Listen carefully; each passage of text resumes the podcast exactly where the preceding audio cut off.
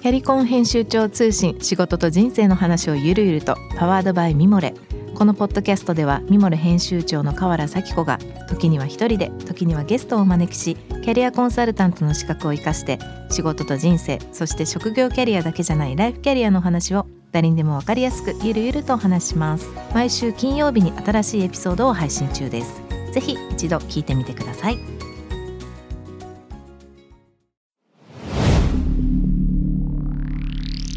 Spinner. こんばんは。ナビゲーター中道大輔です。Vision to the Future 日本のカルチャーを作り出すものこと人の魅力を引き出し世界に向けての価値観を共有するクリエイティブプログラムです、えー皆さんこんばんは。7月の6日、えー深夜2時です。いかがお過ごしでしょうか？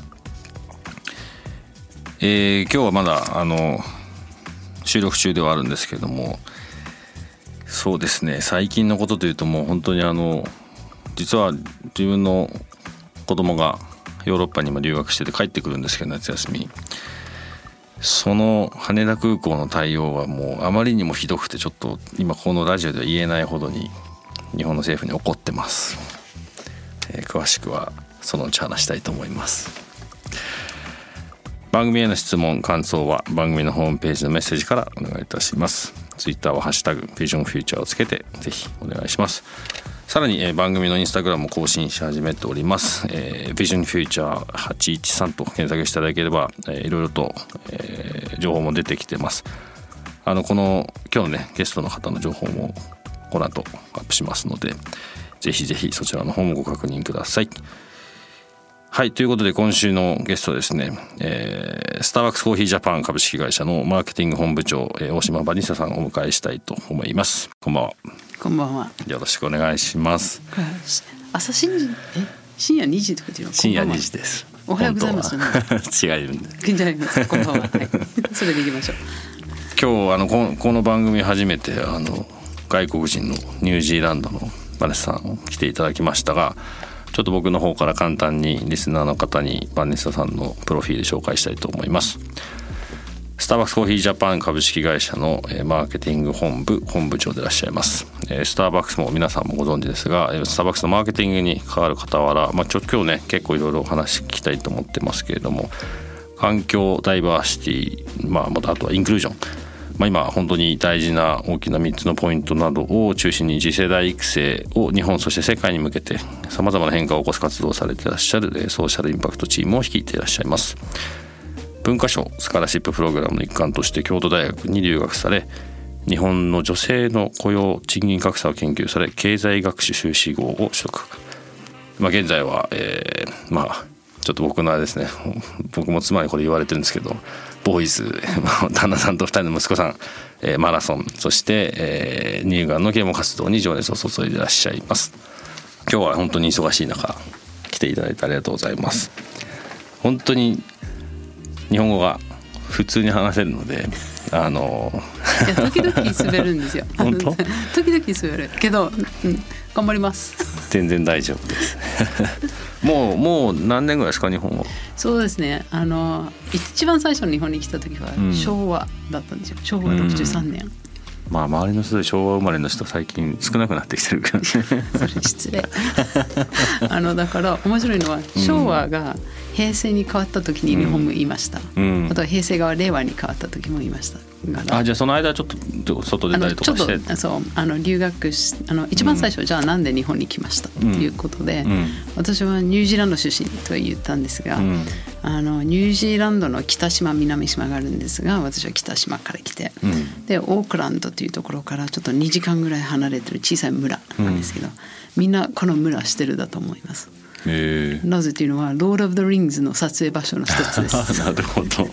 今観光地になりました。あ観光地なんですか？そうまあ、うん。前はそうではなかった。前はね「ロード・オブ・ザ・リングス」の前はうん。何が有名だった？か、競馬。あの競馬？そう競馬のあの馬を。馬をそうそうそう。育てる。そうで北海道のジョッキーたちとかよくあの来たりとかしてたんですねうちの勉強。で実はね1987年のジャパンカップの優勝の馬が私たちその村から。そうです。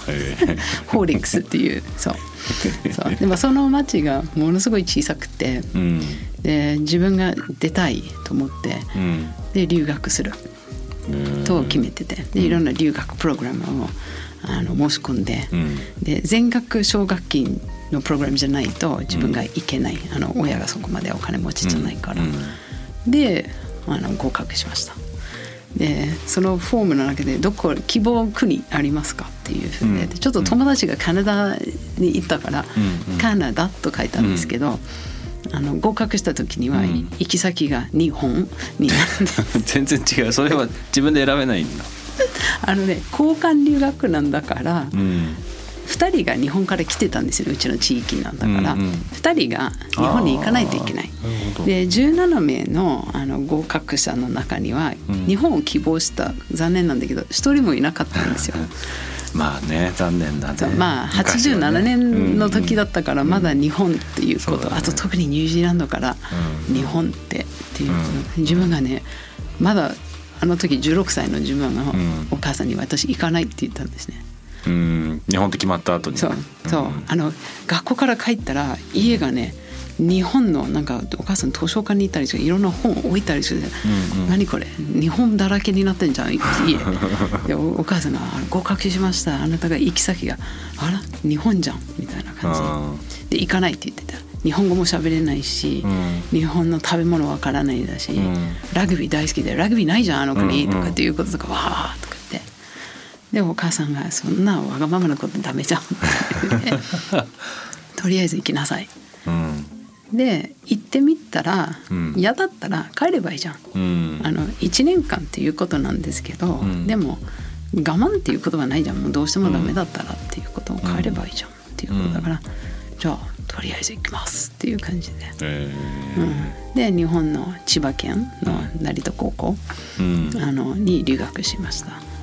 それがきっかけなんですね本当はじゃあ全然違う人生だったかもしれない。そうです。そこに日本じゃなかったら。そう。あの本当にそうなんですよ。だってあの成田高校に行った時には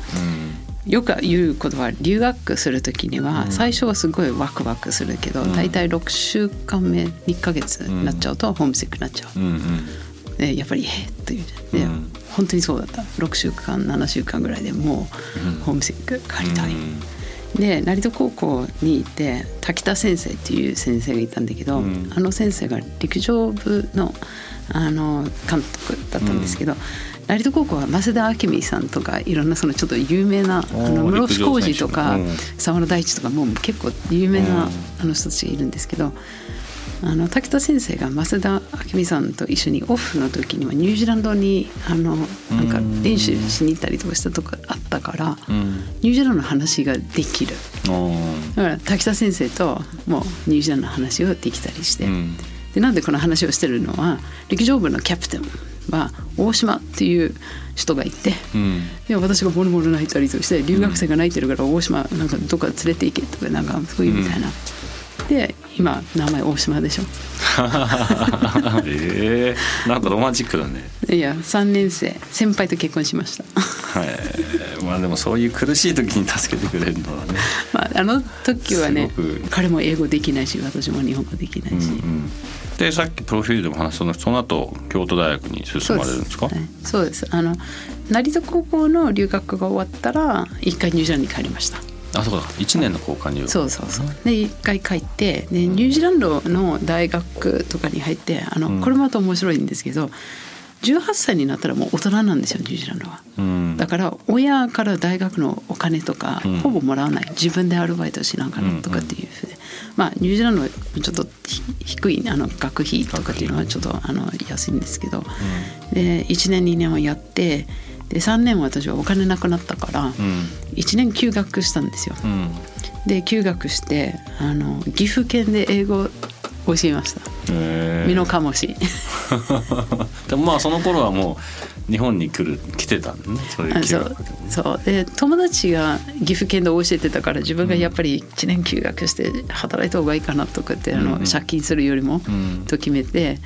でそれがじゃあ私岐阜に教えてるからあなたも来たらとかっていうふうでじゃあ分かったって言った。楽しかった。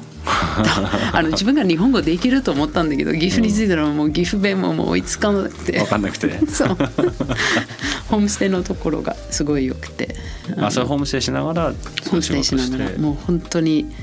田植えとかトイレがボットン便所の離れるところとか。ででお風呂レノベートするとかって言ったりとかして、うんうん、ある朝とか大騒ぎになったりして、うん、あのお風呂場壊した時マムシが出てきたんで。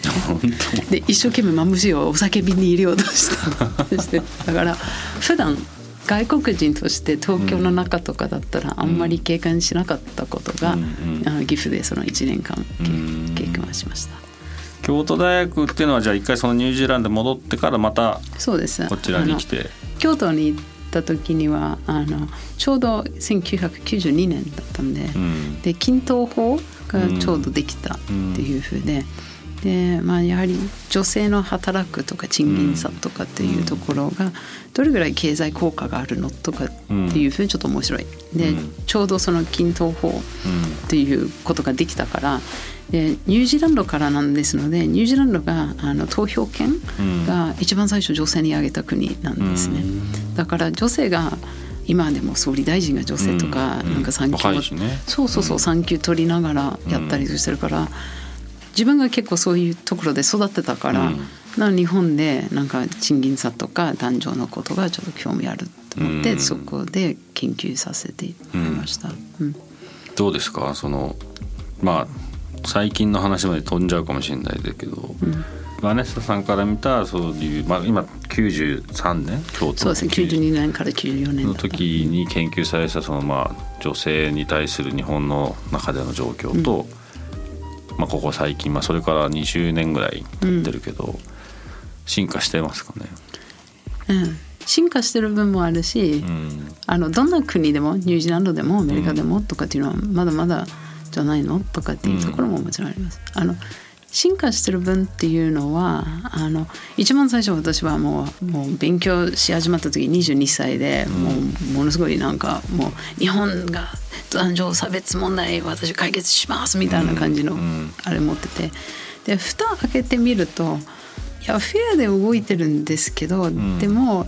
男性の役割と女性の役割とかっていうがまだなんか違うっていうところ、うん、でそれが平等っていうのは西洋っていう平等っていうのは、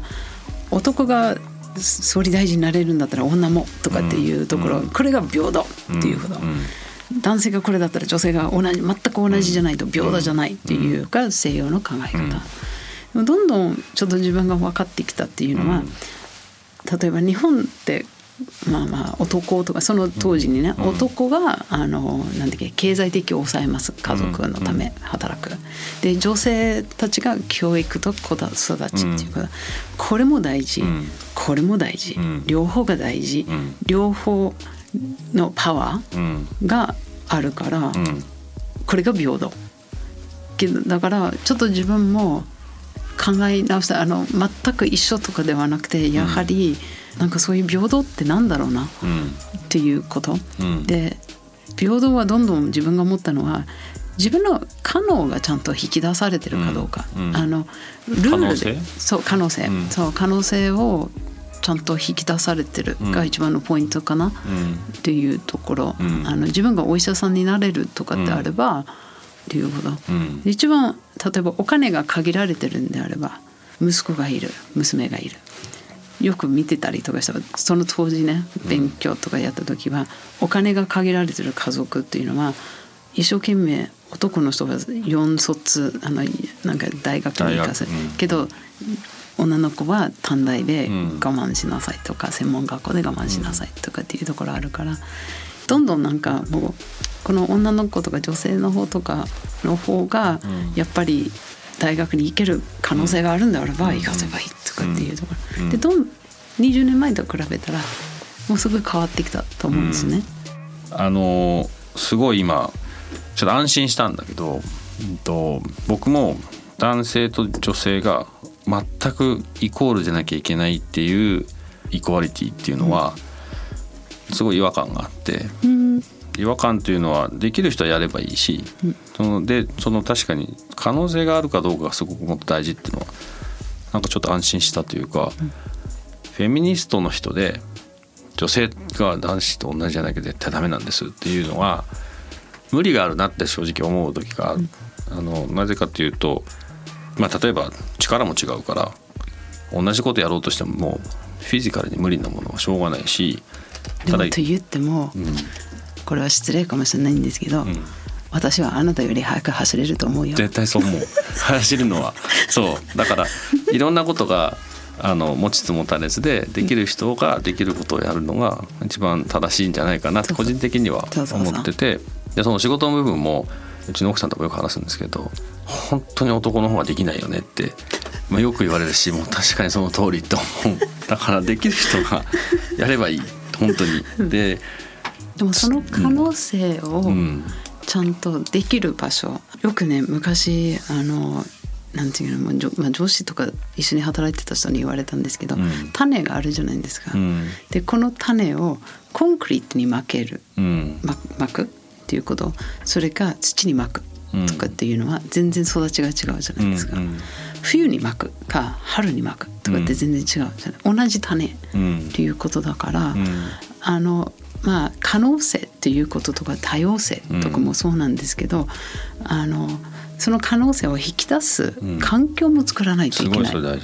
うん、だからあの、まあ、女性の可能性とかでも男性の可能性でも、若手あの新卒の可能性とかでも、うん、あの障害を持ったりとかしての可能性でも、私は思うとかっていうのは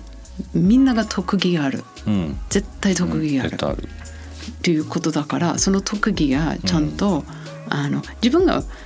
できないことはいっぱいあります、だからあのもうそういうことできないこととかっていうのは一生懸命できるようにするとかっていうよりも、うん、私はできないことはネックにならないようにだけ、うん、例えば私スポーツ大好きなんで、うん、テニスとかだったらサーブがすごい得意とかだったら、サーブはサーブで稼ぐじゃないですか。でバックハンドが得意じゃないとかだったら、なるべくバックハンドが来ないように、で来たらネックにならないように、一生懸命バックハンドが上手になるんではなくて、得意ところで稼ぐ、ダメなところをちょっとセーフぐらいの,、のことだから、私はいつも多様性とかそういうこともそうじゃないのかな、どんどん自分の得意を生かして生かして。で自分がやっぱり不得意なところがなるべく人に迷惑かけない程度とか、あと自分にネックにならないようにしたらどうかなと、うん、すごい賛成する。だからそういう話がなかなかされないね。あの、うん、どっちかというか例えば、うん、SDGs とかの話も、もうちょっとさっきの冒頭の政府に怒ってるって話も結構近いんだけど。まあ、今回の話羽田空港のこと？羽田空港と？SDGs は違うけど。ただそのなんか形が先に来ちゃって中身が伴ってないから、何にもなんか芯が見えない。うん。だそそんなことやってても何にもリアリティがないし例えば日本はもしかしたら SDGs っていう考え方それヨーロッパとかアメリカから来てる話だからもっと実はそれよりも前からもったいないっていう考え方とか、うん、普通に大事にするものはもともとあったはずなのに、うん、なんか抜けちゃってるとか、うん、なんかその女性とか男性とかダイバージョンみたいな話もなんかもっと日本なりのやり方でもっといいふうに作って考えればいいのにってすごい思うことがたくさんある。あのおっしゃる通りで私はただニュージーランドでずっと育ってたとかニュージーランド留学しなかったとかだったら、うん、ニュージーランドのやり方しかわからないっていうこと。うんで日本に来たりとかして例えばあの、まあ、宗教の話。ニュージーランドとかと私クリス教でずっと育ってた、うん、すごいクリス教の人じゃないけどでも、まあ、日曜日とか教会に行くとかっていうふうで、で日本に来た時は成田高校は成田さんの学校なんですね。そうか。そう。だから、いろんなそこも経験しました。ちょうど行った時にはお坊さんが亡くなったんですね成田さんで学校全員があの行かないといけないっていうあのお葬式とかなんかあれで。であと自分もホームセックになったりとかした時には成田さんに行くだけで落ち着いてたわかだからやっぱり宗教ってなんだろうなと自分も考え始まったりとかしてた。だからいろんな経験する。でまあ留学とかって経験はしてたんですけどでもそれだけではなくていろんな音楽聴くいろんな映画見る、いろんな食べ物食べるいろんな小説読むとかっていうのは、経験とかっていうのはできる。でそうすると自分のところ。で今おっしゃった通りでただ SDGs のヨーロッパのやり方がポコンとかって入れちゃうんではなくて、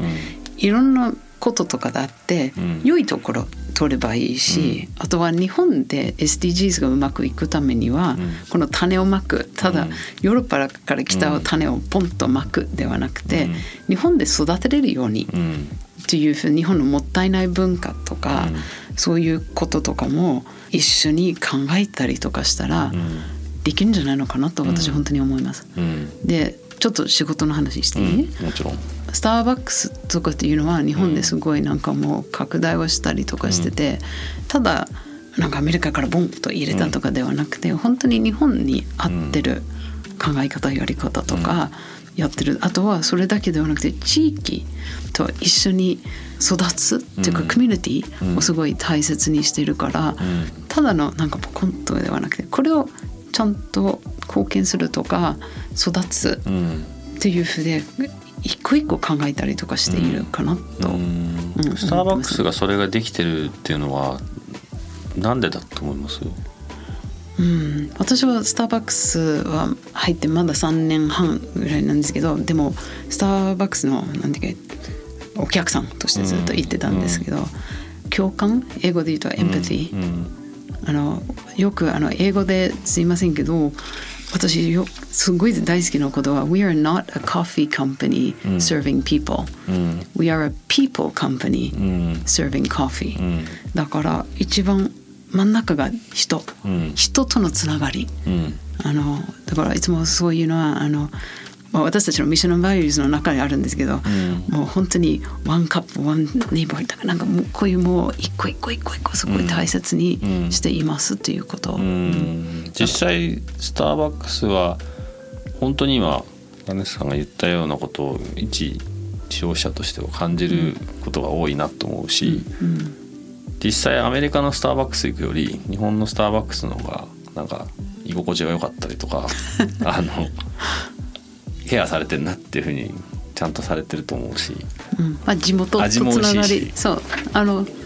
でも多分もしかしたらアメリカにずっと住んでて自分のレギュラー店舗、うん、あのこれはマイスタバとかになったりとかすると自分の名前もしてるだし、うん、あなたのカスタマイズもしてるだし、うん、もしかしたらアメリカに行く時にはゲストとしてちょっと来たりとかしてる。でやはり日本の方が私のことが分かってるっていうところもあるけど、あの同じ伊藤なんですよこのつながりっていうこともあります。けど、さっきも言ってたようで日本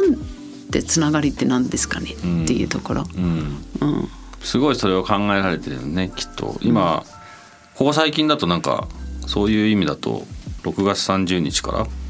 地元フラペチーノが今全国のスタバで発表されてて、うん、これなんかまさにそれに近いんじゃないですか？そうです。あのこの地元フラペチーノがあの一個一個の県のバリスタたち、うん、私たちはパートナーって言うんですけど、うん、自分の県の代表としてのフラペチーノを考えてた。あの、うん、なんかサポートセンターのあの私たちはサポートセンターというんですけど本社が考えたんではなくて、うん、一個一個の地元の人たちが考えたりとかしてつながるっていうふうでストーリーをつながるということ、うん、これ面白いですよね。なんか結構千葉とか、千葉だけ言ったらダメなのかもしれないけど、大丈夫ですよ。あの成田成田だから大丈夫ですよ 結構なんかお醤油がベースになってるフラペチーノ？そうです。とか？そうです。ね、そう他にもなんかそう面白いやつあるんですか？あいっぱいありますよ、うん、あの私がちょっと面白いかなとかって思ったりとかして大阪のミックスジュースも結構面白いしあとは東京はあのすごいいいのはあの中目黒にローストリーがあるじゃないですか、あの世界の中で6個しかないんですけど、そこのローストリーで焙煎してる東京ローストっていう豆を使ってコーヒーゼリーっていうこと、だからそれもすごいいいんですよ。まあ、地元東京。あとは東京、まあ、私は住んだことあるのは、まあ、千葉東京、うん、京都岐阜、うん、だからあの自分の地元どこですかね？とか言っちゃどうしよう。っていう。今これがまあ6月の30日名古屋もいいよ。名古屋はいい？名古屋どうなの？あのあんこあの大蔵トーストみたいな感じのあれもいいね。これが47個。で今多分それぞれが来てやってる人たちも多分それでなんか盛り上がるんですよね、うん。バリスタたちも。そう。今どこがどんなに盛り上がってんの？みたいなそんな感じ。正直言ってね全部がいいんですよ。今なんか自分が言ったとか東京があれとかだけど思いついたものだけど、見たりとかしても全部いい、うん。あの一個一個がすごい考えたりとかしています、これ47個ちなみにどうやって決めたんですか？あだからさっきも言ってたもう一個一個の県とかで、うん。あのそれは代表出しますなので店舗たちががいろんなコンセプトを出したりとかしてで投票とかしてたりとかしてた。あの簡単じゃなかったよ。そうだよね。もうチームがすごい、ね。あの商品本部あのその商品を作る人たちとかも、もちろんということは、まあ、ちょっとマーケティングの話をしますと、うんあのまあ、私たちのスケジュールとかってあるじゃないですか、だからローンチからマイナス何週間というふうで、いつも通りのスケジュールなんですけど、ん。かける47倍のウェブサイトページとか、かける47倍のクリエイティブとか、だから私あのチームにスターバックスジャパンにもすごいと言いたい。でも自慢しちゃいけないな。はい。いやいいいいですいいです全然えー、ちょっとじゃあリスナーの方ぜひお近くのスターバックスで。そうです。あの自分の地元を ね楽しんでください、このこの放送多分1都6県ぐらいしか聞こえないはずなんで 関東の人はぜひ行ってみてください。関東だと横の横の県とかね行って比べるの面白いかもしれないですね、安全安心。安全安心？安全安心のあれで。えっと先ほどちょっと冒頭の方にあの僕より走るのが速い的な話がありましたけど。まあ、いやいや多分絶対そうだなと思ったんだけど。走る結構あのよく走られてっていうのは聞いてたんですけど。なんか走るきっかけがあったんですよね。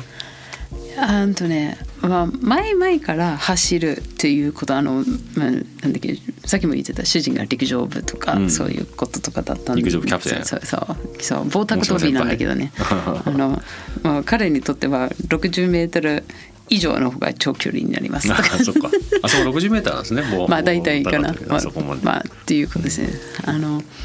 あのね棒高跳び生で見るのかっこいい。うん。あの本当にもう6メートルとか5メートルとかすごい。こうしなってこうヒュッてそう。で本当に硬いんですよ。まあまあ別の話、あのまあジョギングランニングというよりもジョギングっていうことはよくやったりとかしてたんです、で私は今、まあ、ニュージーランドの家族からも離れてるから、まあ、時々フェイスブックでアップして今日は東京はこんな感じっていうふうで、あのいろんな家族私実はねいとこ29人もいますすごいね。そう。だからいろんな人たちに言うんでもじゃあフェイスブックでアップする方が、今バニーさんはどうなってんのとかっていうところ、である日でアップしたらちょっと20年間もほとんどあのなんていうか連絡がなかった高校生のあの時の友達、ニュージーランドの。あのあなたのフェイスブックポストを見ててちょっと元気が出て自分がちょっと頑張るわっていうメッセージメッセンジャーあのが来てた。ダイレクトメッセージで、うん。でちょっと「え急いでどうしちゃったの?」とかっていうふうで彼女に聞いてで彼女はまあ実は乳がんになって、ステージ3うん。え結構シリアスで自分が今あの抗がん剤あのキモテラピー始まってるんで、ん。あの本当にちょっと2日目だったかな？キモテラピーのあの抗がん剤でぶっ倒れてるっていうことで、けどちょっと散歩しに行くわっていうふうで言った。うん。で私「えちょっと待って私が走るうん。はあなたが頑張るきっかけになるんですか?」うん。っていうことはまあっていうふうでじゃあ分かった。毎日走ってあげるよ。うん。あなたが抗がん剤が終わるまでうん毎日走ってあげる、うん。と軽く、まあ、約束しました、ということで。でそこからスタートしました。うん。で走るってなんだろうとかっていうふうで自分たちでちょっと話をして、まあ5キロかな、うん。5キロイコール走った。っていうことだから、じゃあ毎日5キロ走りますと彼女が抗がん剤終わるまで。うん。でトレードミルとかジムで走るとかってあり？っていうことは、いやそれはなし。うんでなぜというのは大雨の中とかだったら、まあ、がんも大変な日もあるじゃん。うんで楽にしようとすることはないからもうあの大変さとぶつかり合うしかないから、じゃあ私も天気とぶつかり合いますっていうふうで始めました。えー、そうそういうきっかけだったんですね。そうでそれは実は8年前でまあ、彼女が抗がん剤が終わったのは256日、あので終わった。で友達いろんな友達が一緒に私があの相棒で一緒に走ってきてくれてる人がいますんで、まあ、50, 人50日一緒に走ってて次の人になんか助けを渡したりとかしてて、で256日目彼女が最後の抗がん剤の日をみんなで集めて「わい!」とかっていうふうで、T シャツも作ってくれて256とかって言って、でまあ乾杯してある3人が「256まで来てるんであればあと100日だったらもう1年間やん。それやってみたら、うん、でまあ彼女は抗がん剤が終わったんだけどその後は放射線治療とかもあるからじゃあ分かった。1年。って決めて、うん、で1年やりました。で1年をやったらまだ彼女がちょっとその胸のなんかもう一回入れたりとかするのがあって、うん、で実はねうちの主人もあのがんだったんですね。29歳の時。でがんって大体3年から5年ぐらいかかるんだよねっていうふうであの乗り越える精神的にも。じゃあ3年だったら1,000日。じゃあ1,000日まで行こうか。だからどんどんどんどんそうなってて、うん、まああれこれやめらんなくてで自分もがんになって自分も2017年がん。になって、うん、そこで終わりかなと思ってこの連続ランニング、うん、あのけど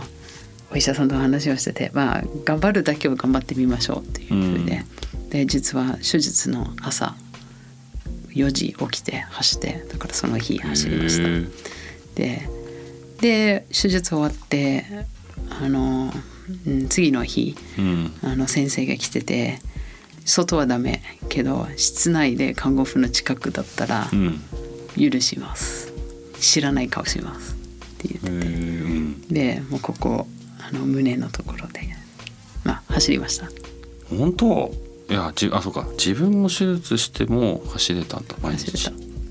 走ったあの多分横から見てたらこの人走ってるか早歩きしてるかっていうことのことだったんですよ。あと腕あの腕も使っちゃいけなかったから。うん、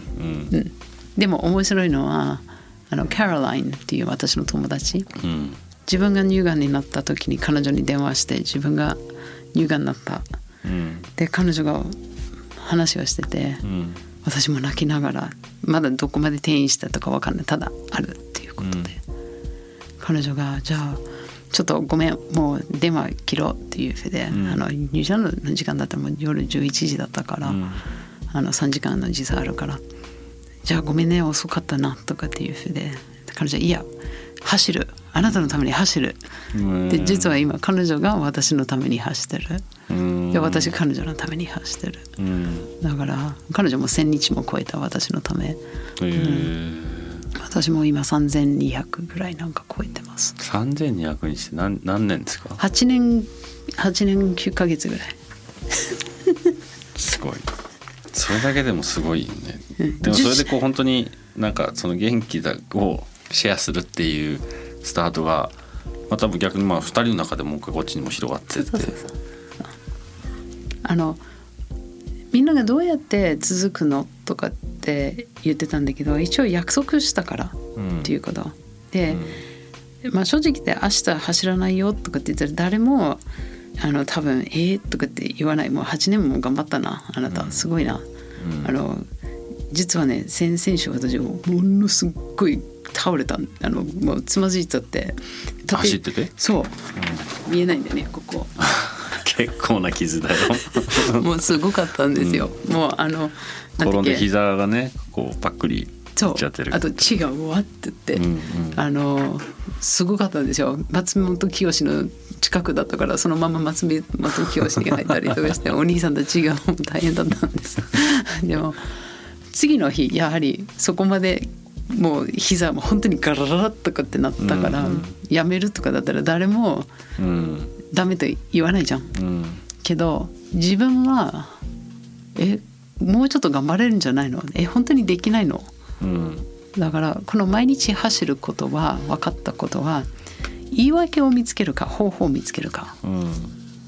ん、もう私がんだから走れない。私膝がやられたから言い訳を見つけるのは簡単、うん、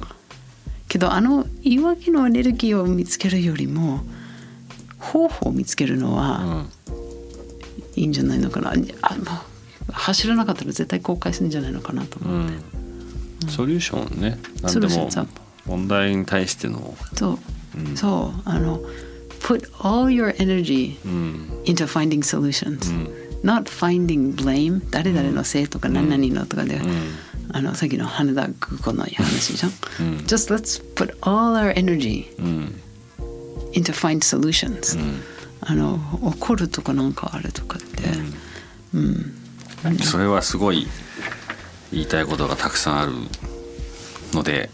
ちょっと来週にその話を持ってってもらっていいですか？もちろん。語ってください。そのソリューションを見つけることに対しての話っていうのはあの、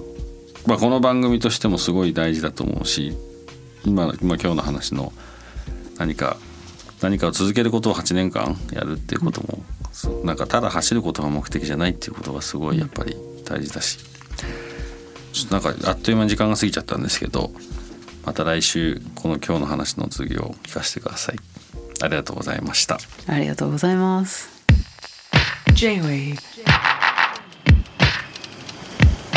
Vision to the Future Vision to the Future 中道大輔がお送りしています、えー、バネスさんの話いかがでしたでしょうか？うんまあちょっと最後の話が僕の中でやっぱり一番あの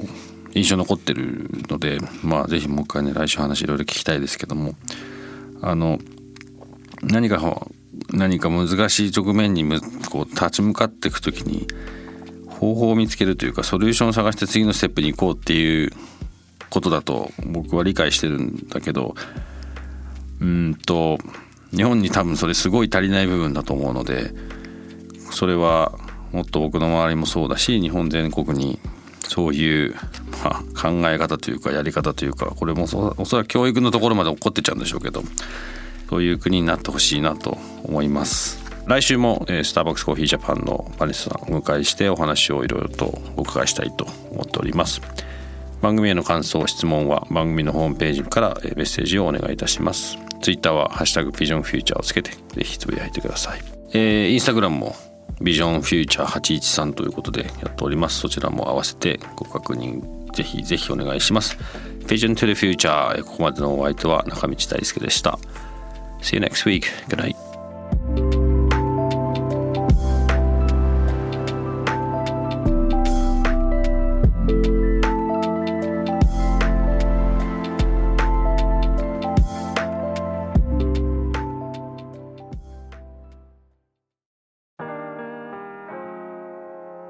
美容家の神崎恵と編集者の大森洋子でお届けする雑談ポッドキャスト「ウォンと私のお名前なんての?」